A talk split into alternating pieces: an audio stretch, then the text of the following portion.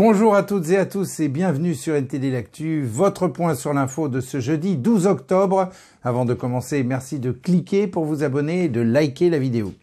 En France donc, une opération d'envergure menée par la police a porté ses fruits. Deux hommes ont été arrêtés à bord d'un GoFast qui revenait d'Espagne.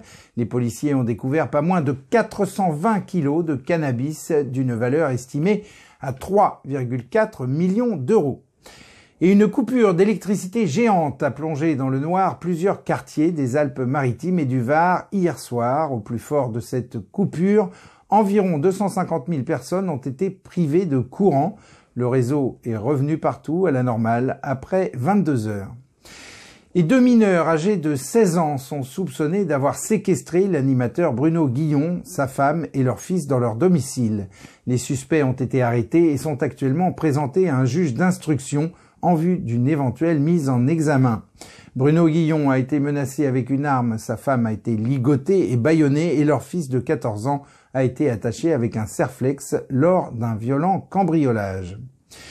Et suite à l'attaque du Hamas contre Israël, une cinquantaine d'actes antisémites ont été recensés en France depuis samedi. La communauté juive s'organise pour faire face à cette situation. Le ministre de l'Intérieur Gérald Darmanin s'est rendu aux côtés de la communauté juive de Sarcelles, près de Paris. Et on s'envole maintenant vers un autre continent où l'image de la France n'est pas au plus haut ces derniers temps. Anthony, c'est à vous, on vous écoute. Merci Rémi. Mesdames et messieurs, je vous invite à plonger dans une situation internationale complexe qui se dessine actuellement en Afrique. Nous voilà en effet face à une période où la France traverse des moments pour le moins tumultueux sur place.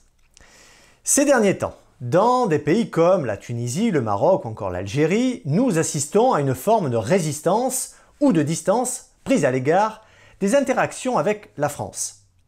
Ceci illustre la difficulté pour la France à maintenir son initiative et son influence historique sur le continent. Des événements majeurs ont marqué la perte d'influence française en Afrique comme le retrait de nos troupes au Mali, de la Centrafrique ou encore du Burkina Faso. Et le panorama devient plus critique lorsque nous nous tournons vers le Sahel, où un vide s'est formé dans les efforts internationaux de lutte contre une insurrection persistante depuis une décennie. D'autre part, nos voisins allemands et italiens ont exprimé leur réticence à une intervention militaire dans la région et les États-Unis ont acté la prise de pouvoir par la junte militaire au Niger. Ainsi, face à l'évolution dynamique du pays géopolitique en Afrique, la France rappelle aujourd'hui ses militaires et son ambassadeur du Niger. Voici les images. Des convois militaires français ont traversé la périphérie de Niamey mardi 10 octobre, marquant le début de leur départ du Niger. Des camionnettes et des véhicules blindés chargés de soldats français ont quitté les bases du sud-ouest du Niger, comme l'exigeait la junte du pays. Sidi Ali fait partie des habitants heureux de voir partir les soldats. Si les Nigériens dans leur ensemble, si ont jugé euh, de l'opportunité du départ de telle ou de telle force, cette force se doit de partir. Et c'est cela la volonté du peuple. Et la volonté du peuple doit toujours être respectée.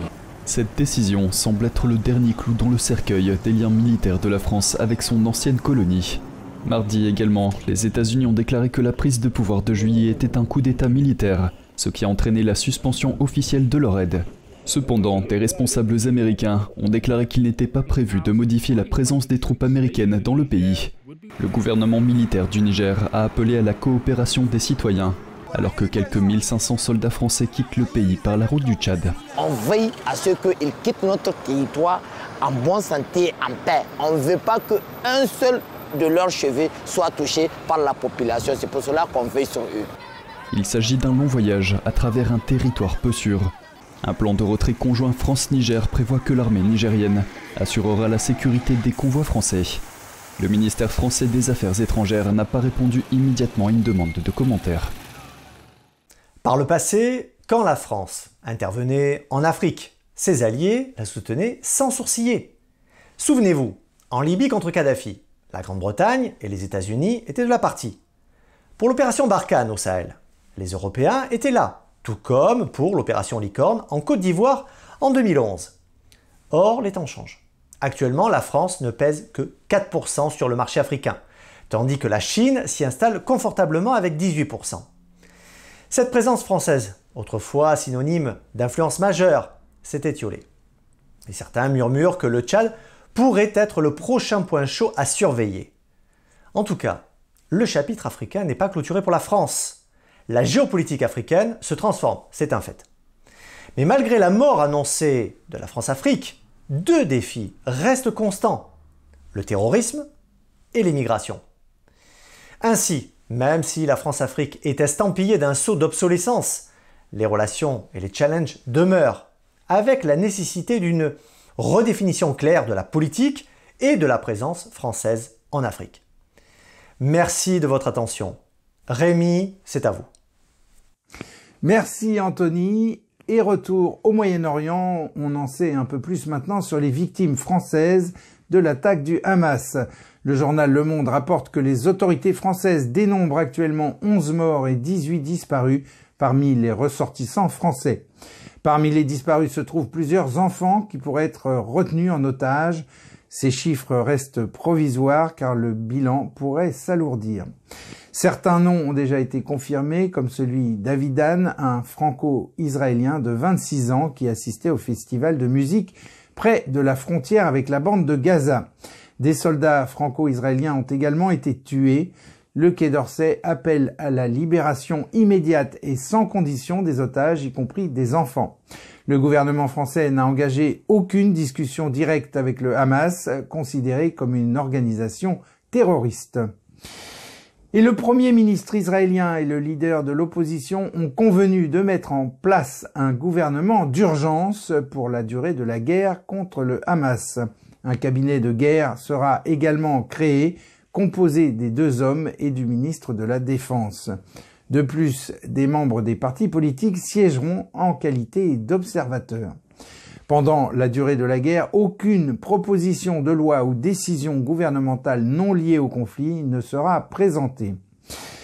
Et retour en Europe maintenant, en Finlande plus précisément, presque un an après les explosions qui avaient mis hors d'usage les gazoducs Nord Stream en mer Baltique, un double incident vient d'avoir lieu au, large du pays. Un câble de communication a été rompu et un gazoduc a été dégradé vraisemblablement à la suite d'une explosion. Les autorités soupçonnent un acte de sabotage. Il faudra environ cinq mois pour réparer les dégâts. Et on passe aux actualités Chine avec quelques turbulences diplomatiques liées au gouvernement chinois. Vladia, c'est à vous, on vous écoute. Merci Rémi, bonjour à tous. Où est le PCC C'est ce qu'aurait crié un conducteur après avoir percuté le consulat de Chine à San Francisco lundi. La police est rapidement arrivée sur les lieux et le conducteur a été abattu. Après les tirs de la police, le conducteur est décédé à l'hôpital. Les autorités ont déclaré que comme c'est un consulat chinois qui a été attaqué, cela implique un certain nombre d'agences et de juridictions. En conséquence, ils n'ont pas le droit de divulguer grand-chose à la presse pour le moment. Un étudiant de l'université de Stanford qui était dans le hall au moment de l'incident s'est exprimé sur X, anciennement Twitter. Selon lui, l'homme aurait crié Où est le PCC Après l'incident, l'ambassade de Chine l'a qualifié d'attaque dans un communiqué. Le ministère chinois des Affaires étrangères a demandé une enquête. Ce consulat avait déjà été pris pour cible auparavant, vandalisé entre autres par des graffitis lors d'une manifestation contre la politique zéro Covid-19 de Pékin.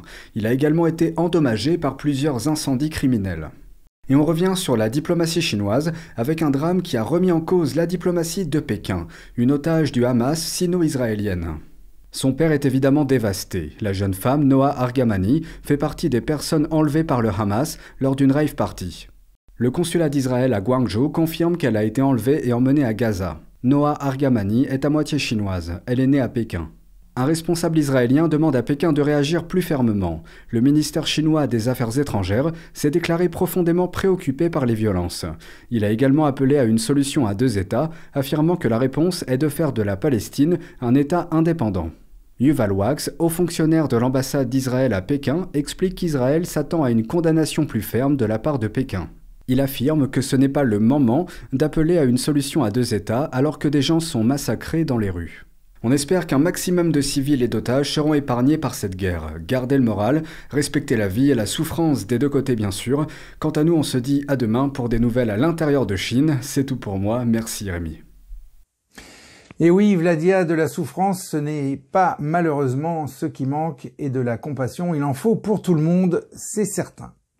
Et nous terminons cette édition par un petit rappel historique. Sous l'occupation nazie, des milliers de juifs parisiens ont été arrêtés et détenus au vélodrome d'hiver de Paris avant d'être envoyés à la mort. Face à cette situation tragique, de nombreuses personnes en France ont pris conscience de l'horreur et ont risqué leur vie pour sauver des milliers de juifs, en particulier des enfants. Ces héros anonymes ont été récompensés du titre de Juste parmi les nations. À Paris, sur la crypte du Panthéon, on peut lire Sous la chape de haine et de nuit tombée sur la France dans les années d'occupation, des lumières par milliers refusèrent de s'éteindre.